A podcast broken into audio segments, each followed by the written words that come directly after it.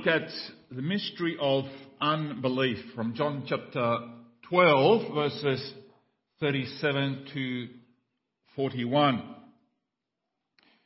Now, in our series in John, we are presently studying the, the crucial chapter, which is John chapter 12.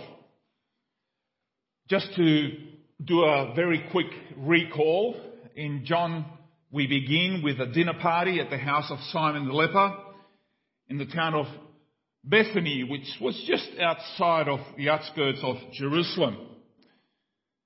And here, as the party goes on, Jesus is anointed. He is anointed by Mary with very expensive perfume, where Jesus, at the same time, he's got his smartphone with him and he goes on Facebook and Jesus says, you should not have wasted that much money on me. You, I have enough money. You should have given it to the poor. And that was Jesus' post on Facebook.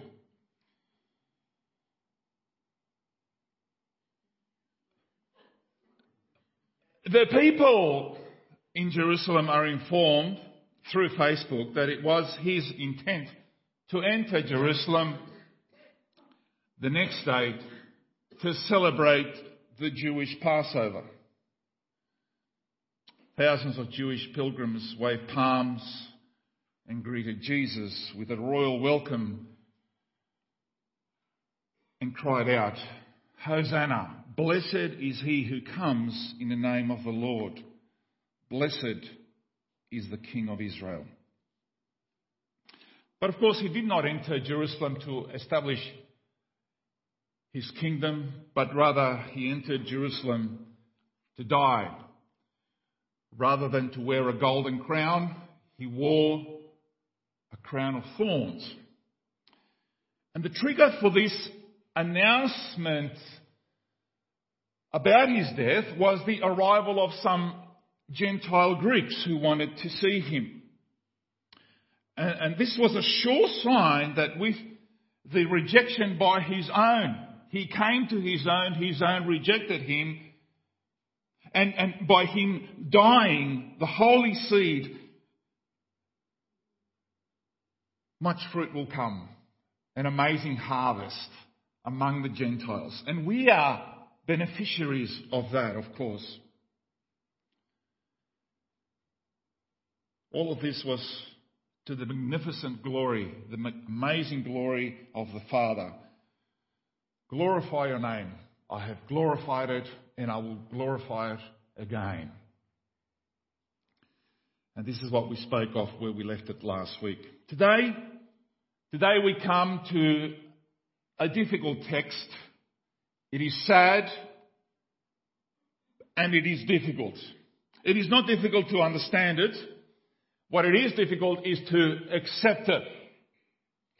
And I confess to you that for many days this week, many days I have been troubled by this passage. But I also understand that I'm not free to pick and choose what I will believe in the Bible. And this is one of the beauties of doing an exegetical series that you follow the Bible verse by verse so you don't just jump to the passages that us preachers like to preach about that will get the most positive reaction from the crowd. The passage gives us an answer as to why some people accept Jesus while others, despite our concerted prayers and concerted efforts, don't. So we must accept this word of God. We must accept it because it is the word of God spoken by Jesus himself in the most solemn week that the universe will ever know. Yes, it is about Israel, but it, it is certainly applicable to us as the children of God as well. So what happened? What happened in this passage? What is, what is going on? Well, verse 37 tells us that they would not believe, they would not believe.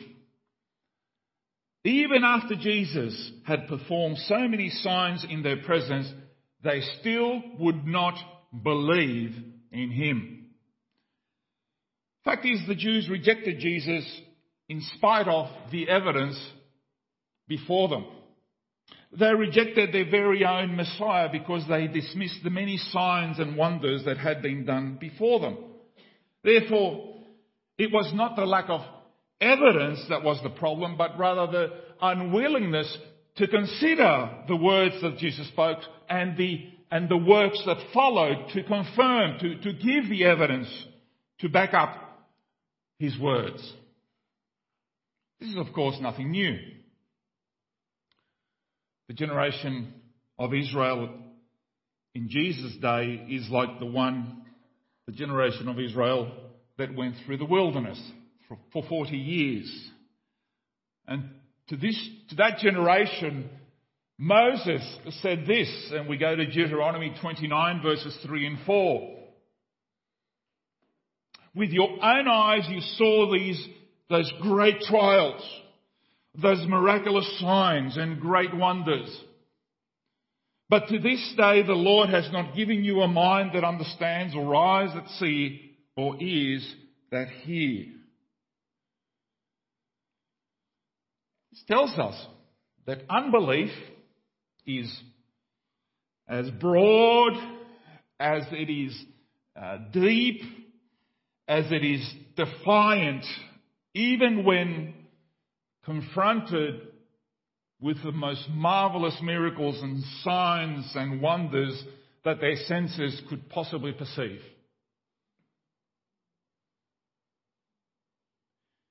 You are delivered from Egypt you walk through the middle of the sea, huge mountains of water either side.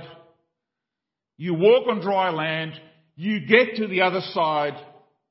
And what do you do? You start complaining.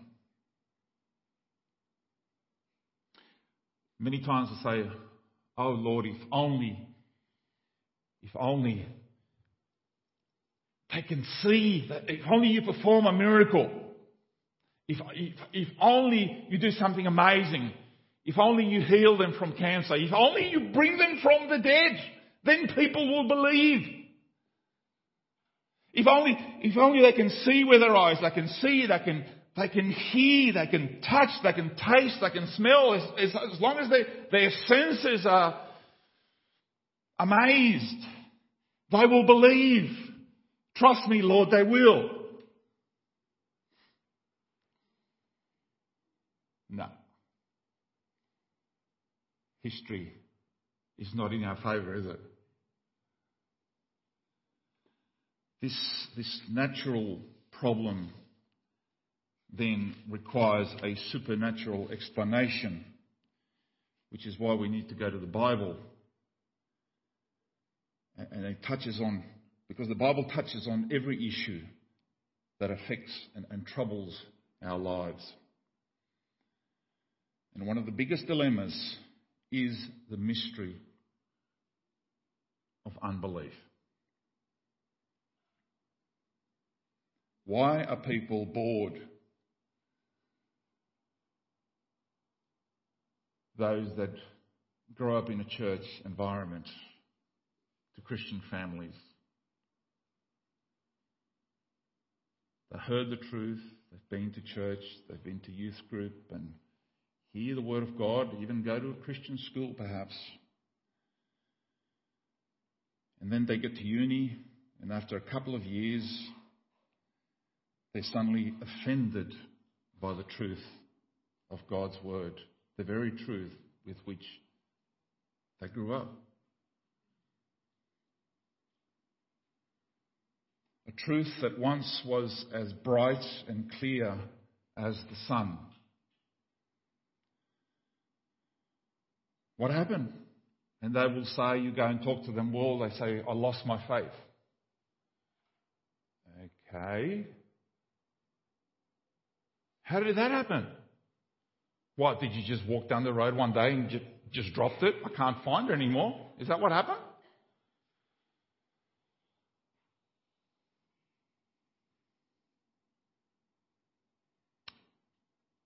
Probably happened is they haven't used their faith in a while. That's the truth, isn't it?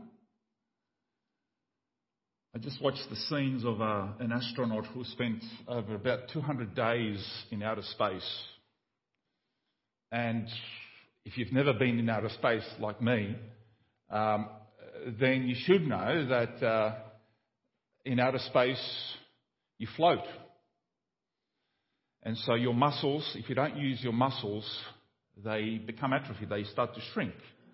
So they've got all these special exercises that they do in the space stations in order to try and, and, and keep your, your muscles well toned. But no matter what you try, uh, this, that we're getting this astronaut out after spending all those days in outer space, and they had to carry her out because she would not be able to, she would not be used to the gravity on Earth. She would just totally collapse.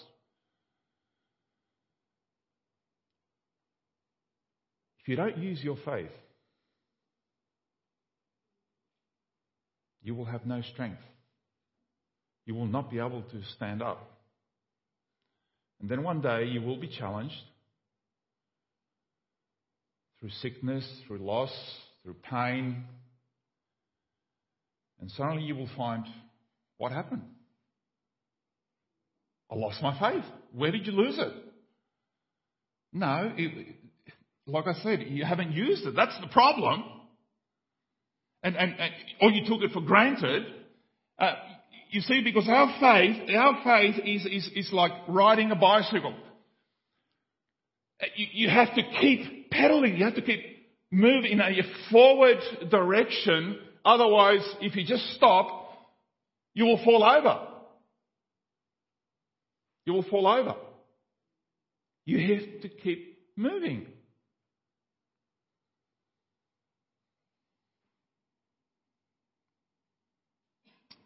And what happens once they stop believing in God? They start to try a few things, to experiment. Experiment with things that they're attracted to and, and willing to, they start believing in, in anything, which is not just utter nonsense, but destructive utter nonsense. Do you know that more people in Europe today consult psychics than go to Bible believing churches? They go to have their palms read and they read horoscopes so they can somebody can tell them about their future. The 19th century Scottish preacher, he actually visited Australia at the turn of the last uh, previous century, 19th century, Alexander Maclaren said, Why should we have to depend on Jesus Christ? As faith is obedience and submission, so faith breeds obedience. Faith breeds obedience. But unbelief leads on to higher handed rebellion. He goes on, with dreadful reciprocity of influence. The less one trusts, the more he disobeys. The more he disobeys, the less he trusts. You see? The apostle Paul said this to the church at Corinth in 1 Corinthians chapter 2 verse 14. But a natural man does not understand the things of the Spirit of God for they are foolishness to him and he cannot understand them because they are spiritually appraised. Today, uh, most people are more than willing to, to grant, I suppose, that Jesus was a wonderful man. They may even accept his many wonderful works but they are not so willing to accept his words. At least, not all of them. His words have to be properly edited to suit different groups in different settings. Otherwise, they might become offended. Or they will accept his teachings on to be, they need to be compassionate and merciful and forgiving. But they reject all of his teaching about sin and repentance and the cross of Calvary. They like his teaching about heaven and the life after death. You need that, especially in funerals. But they reject out of hand any statements about hell and eternal judgment. Let me ask you, you who are here, do you believe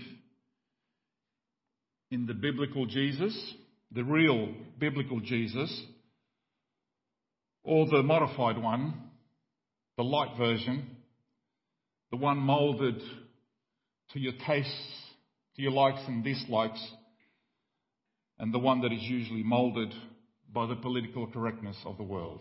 Which Jesus do you worship? Question. I'll leave that there. So these people in Israel, the, the, the, that first verse, that verse 37 says they, what? They would not believe. But then we get into something where it really gets interesting. They could not believe. Verses 38 to 41. And we're going to read these verses again. So we get it in our heads what, what, what is happening here. This was to fulfill the word of Isaiah the prophet. Lord, who has believed our message and to whom has the arm of the Lord been revealed? For this reason, they could not believe because as Isaiah says elsewhere, he has blinded their eyes and hardened their hearts so they can neither see with their eyes nor understand with their hearts nor turn and I would heal them. Make no mistake that the rejection of the Lord by the nation of Israel was a fulfillment of Scripture. It wasn't an accident. It was what God had planned all along. It had to happen that way. And, and the first quote that we see here is from Isaiah 53 verse 1, which is, Isaiah 53 is the, all about the prophecy of the suffering servant. Then from 53 he goes back all the way back to the commissioning, the, the calling of the prophet Isaiah in that marvelous chapter 6, where God gives him this magnificent vision of his glory. Oh, what glory that was. So glorious it was that he freaked out. He was fearful. Woe is me, he said. Woe is me. And in, in verses 9 and 10, he tells him to, to go after showing him this, this, this magnificent vision and, and preparing him. Woe is me and says, look, I'm going to cleanse you. I'm going to make you pure. I'm going to do something amazing for you. I'm going to strengthen you so you can go. You have to go. And this is what you, I want you to do. Then he told to go and do something which appears strange to us. Very strange, in fact. He told them to go to preach to Israel, not so that they would repent and be spared, but so that they would be hardened. Why? In preparation for divine judgment that was soon to come. That's the bit that's hard to understand. I thought the message was to go preach the gospel so that people are saved. And this is indeed the purpose in the Gospel of John. We know what the purpose of John was in chapter 20, verse 31. That people, to be, uh, John wrote his gospel so that people are persuaded to believe in Jesus so that they might find eternal life. So why does John, in chapter 12, bring a passage from Isaiah that appears to work against that very purpose, his very intention, which he tells us what it is? Let's work through some possible reasons why that is so. One possible explanation is that when Jesus speaks in Mark chapter 3 and then in Matthew chapter 12, he talks about something which is, has worried a few of us about the unforgivable sin, which is basically attributing to Satan the work of the Holy Spirit. That is the unforgivable sin. And these people the Bible tells us can never be saved. Then in Matthew chapter 13, which is, comes after Matthew chapter 12, Jesus begins, Jesus talks to them in parables. Why? So that they will not understand, they will not believe, and they will not be saved. And when the disciples ask Jesus why he is speaking to them in parables, what does he do? He cites Isaiah chapter 6, verse 10 as the basis for his actions. So one way to look at it is that this is God's judgment towards rebellious man. That is, because of sinful man, this sinful man did not believe they therefore could not believe.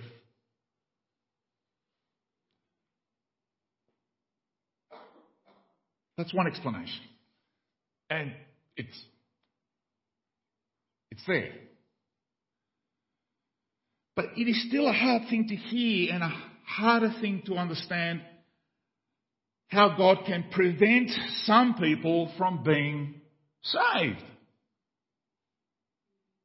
Where is John 3:16 in all of this? For God so loved the world that he gave his one and only son that whoever believes in him shall not perish but have eternal life. And where are the many other great texts in scripture? Like 1 Timothy 2:4 God does not desire the death of the wicked but that all should come to repentance and knowledge of the truth.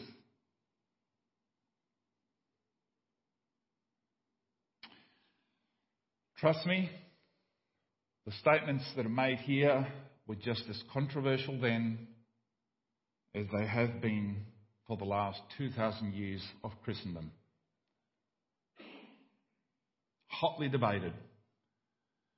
Many, many hours of debates it has splits. It has split denominations. It has uh, friendships. Many people have argued over this. No one likes, you see, what, what happens is that human beings being so, want to be in charge, masters of their own destiny. They, they don't want to be told that the issue of their own life and, and destiny is not in their hands. No one likes to be told that God will do what he pleases him in regard to the salvation of men.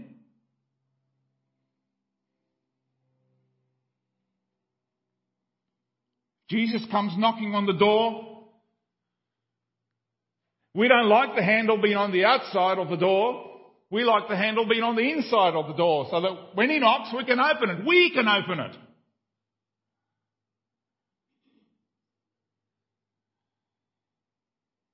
Yet, yet, this is exactly what the Apostle Paul says in Romans 9. Romans 9 verses 14 to 18. Romans 9, 14 to 18. What then shall we say? Is God unjust? Not at all. For he says to Moses, I will have mercy on whom I have mercy, and I will have compassion on whom I have compassion. It does not therefore depend on human desire or effort.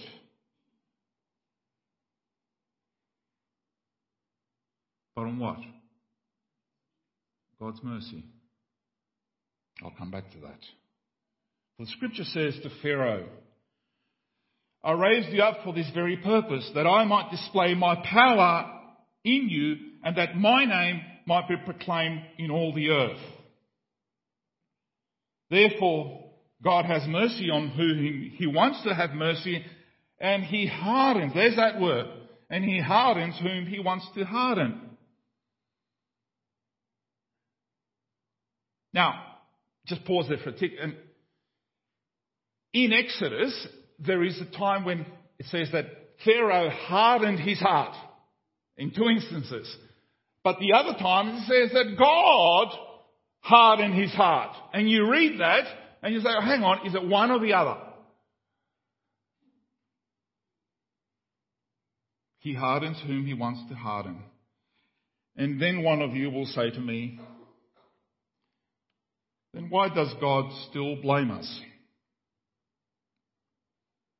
Why are we responsible then? For who is able to resist his will? Verse 20, but who are you, a human being, to talk back to God? Shall what is formed say to the one who formed it, Why did I make you like this? And then gives an illustration. Does the potter have the right to make out of the same lump of clay some pottery for special purposes and some for common use? Verse 21. So we went a little bit past verse 18.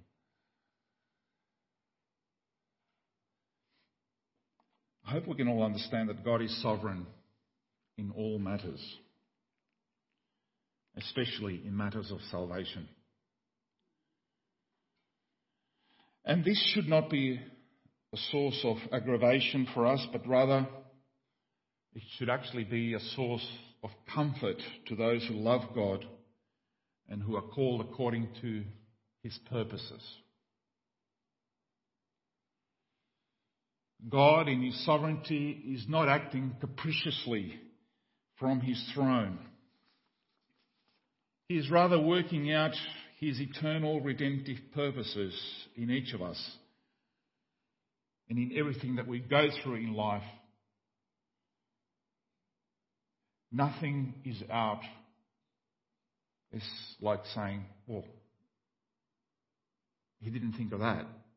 He's thought of everything. In everything, good, bad, whatever it is you are going through, it is not, it has not escaped God. God is there. Let me deal with a couple of incorrect conclusions from this, from this tremendous truth of the sovereignty of God in salvation. Firstly, if God saves who he wants, there is no need then for us to share the gospel with others. Is that what this text says? which is uh, similar words were spoken to William Carey um, before he went to India. One of uh, the board members of his mission board basically said to him, "Look, look, Mr. William, uh, uh Mr. Carey, if, if, if God wants to save the heathen, let him do so. Okay, just let God worry about them." He, thank God, he didn't listen to that one, and he still went. We are given the responsibility, the charge, just like Isaiah did. We are given the charge to share the gospel, to go, whatever it takes, because God knows who will be saved and we do not. We do not know who is in the book of life. All we can do is pray and plead and plead and pray and share and go and tell so that God may save. And in the end, it is not you who saves, it is God. Secondly, the second incorrect conclusion is that God's planning the unbelief and blindness and hardness of Israel does not in any way take away the responsibility of the people of Israel.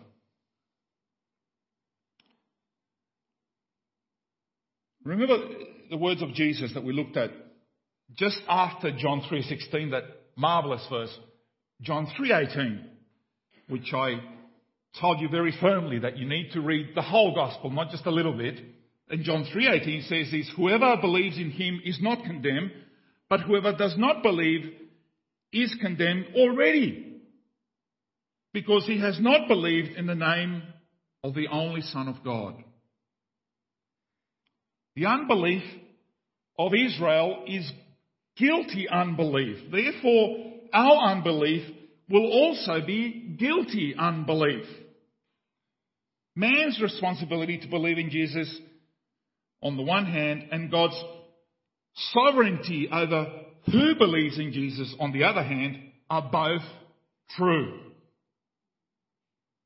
One does not dismiss the other, whether we can understand that or not.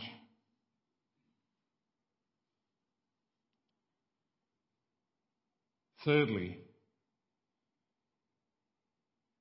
we need to recognize that we live in a culture, and I'm bringing this to here and now, we live in a culture of entitlement. In other words, the common thought, maybe in here, but certainly out there, is that this is what I deserve. Now, I'm going to show you some slides that I picked up from social media. Some of the Facebook posts from my, sometimes from my brethren and sometimes from those who are not part of this church, but a lot of them are Christians who put this stuff up there. I'll just share it without giving it much thought. This, this idea that I, this sense, this culture of entitlement, it, it, it expresses itself over and over again in, in, in, in social media. It expresses itself in, in songs, in the laws, even the laws of the land. And even in the pulpits, in the pulpits you hear things like, I am a child of a sovereign king who wants me to be happy. He wants me to have all things.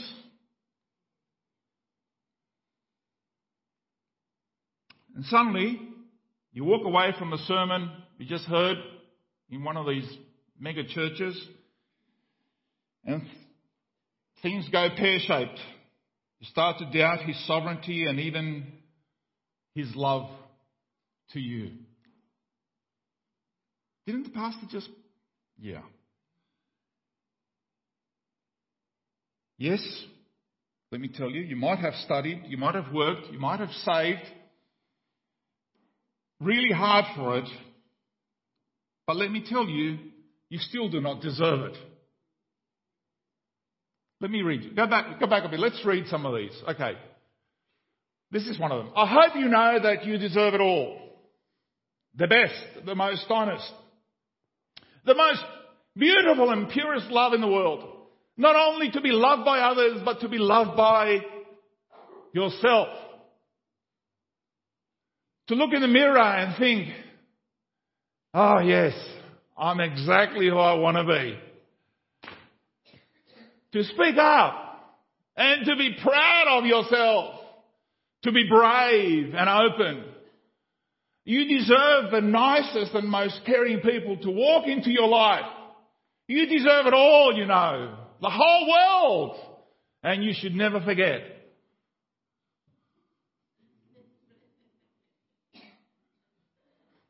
Next.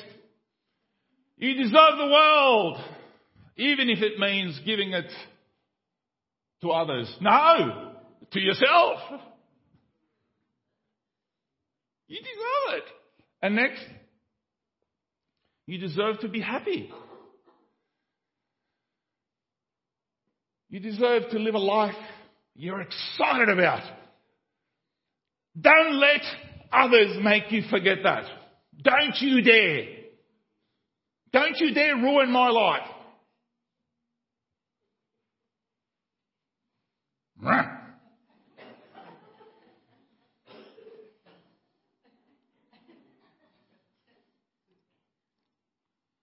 Is that what it's like?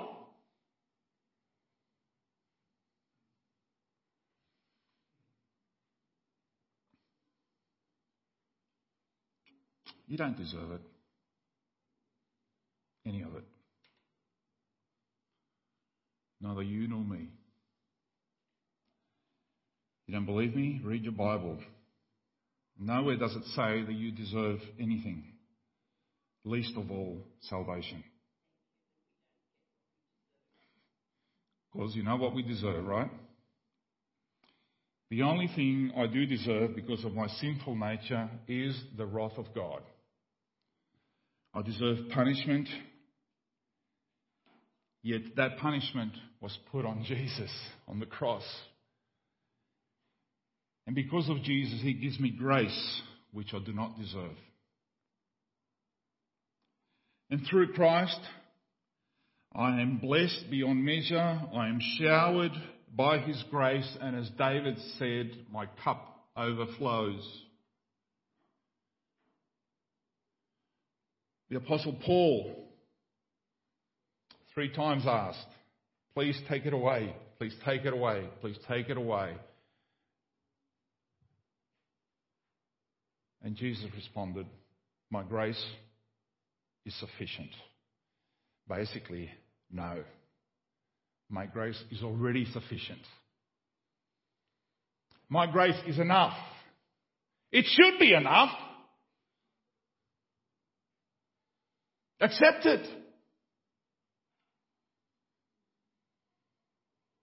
But it hurts. I know.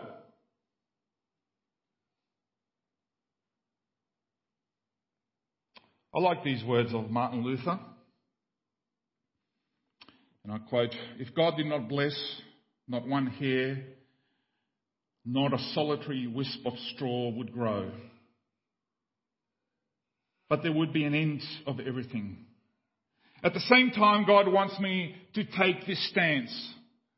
I would have nothing whatever if I did not plough and sow. I would have nothing whatever nothing whatever if I did not plough and sow. God does not want to have success without work. And yet, I am not to achieve it by my work. Hear that? He does not want me to sit at home to loaf and to commit matters to God and to wait till a fried chicken flies into my mouth. That would be tempting God. I didn't know they had fried chicken 500 years ago, but uh, way before KFC, right? That's good, eh? And lastly, these words are spoken by Jesus himself, verse uh, 41. Verse 41. I said this because he saw Jesus' glory and spoke about him. Because normally we read Isaiah 6 and we see the picture, it says God. And, when we say God, we, we, we picture the Father. But in John, we see that what, who Isaiah saw was actually Jesus in all his glory.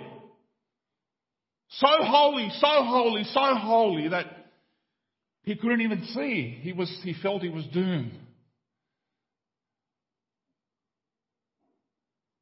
He knew he was doomed by grace. And the point here is that it was the Son of God, not the Father, who spoke these hard words to Isaiah the prophet 700 years before Jesus came to the world as a man to be suffered, to, to suffer and to be crucified. This was the pre-incarnate Christ himself who came, who gave the commission, who gave the words to Isaiah to go and to harden the hearts so that they would not turn and to be saved. It was Jesus Christ who said that he had, had blinded their eyes so that they would not recognize the truth. And that's hard.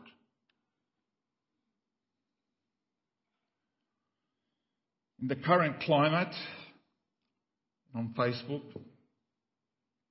I've been accused, and a few of my brethren have been accused of being of not being Christ-like. Well, what Christ do you mean? The politically correct one, or the one, the whole, the whole meal, right? Not just the, the light version.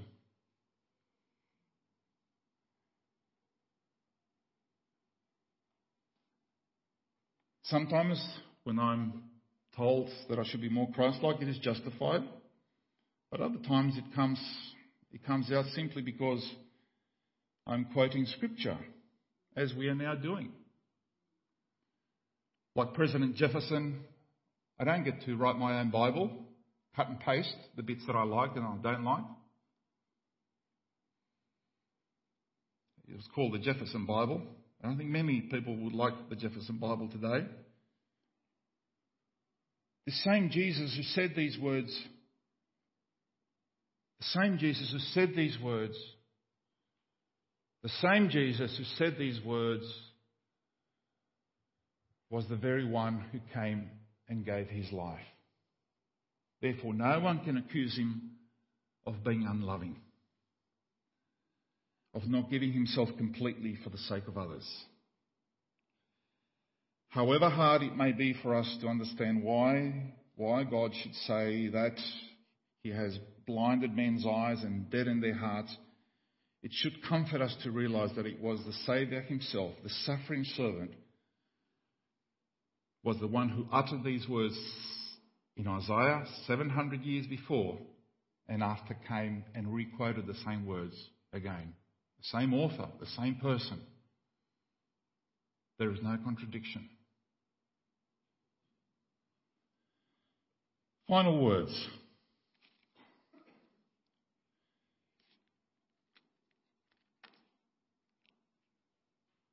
Maybe some of you will be challenged not to be here next week because of the stuff that I just shared. Uh, you'd have to deal with that with God Take it up with Him.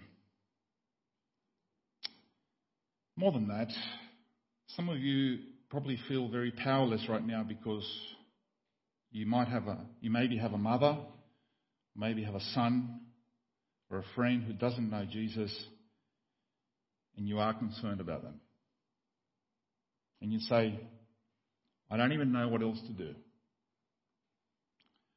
This person already knows the gospel. I try to talk to them about the gospel, but he already knows it all. Keeps telling me he knows it all, heard it all.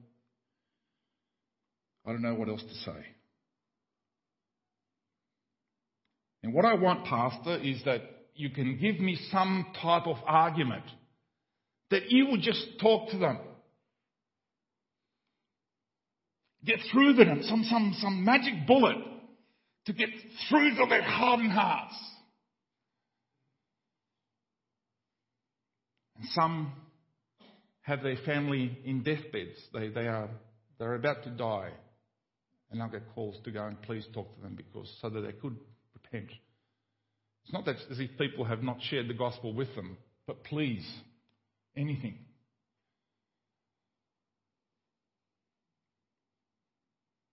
And you know, thing is that none of us came to Christ that way, with some magic bullet. Most of us heard the gospel once and twice and over and over. And then one day, something happened that was different. The, the scale fell from the eyes. The, the, the heart of stone turned into a heart of flesh. And, and we heard the gospel like we had never heard before. Why? How? The words were the same? You, you, you shared the gospel many times, the same words, everything. Why? God. It's all God. Your lost loved ones, your friends, don't need any other power than the crucified power of the Lord. That's what they need.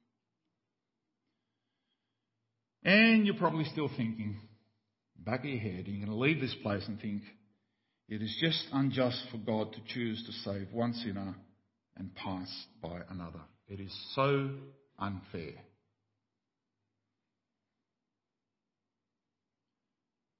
You know what? No man ever receives from God anything else what he deserves and what he himself has asked for. And God never once turned away any sinner who came to him pleading for life. He didn't do it for the man on the cross, and he won't do it for you and me or your loved ones. We need to perhaps take him at his word. Christ said, Come to me, all you who are weary and burdened, and I will give you rest. And you know that he won't lie. Take him at his word, and his words are true. His words are true then, true today, and they will be true tomorrow. Continue to pray, continue to seek, continue to share, continue to go in His strength, and let God do the rest. But we have our commission to go, don't we? May God's name be glorified in all of this. Amen. Let us sing.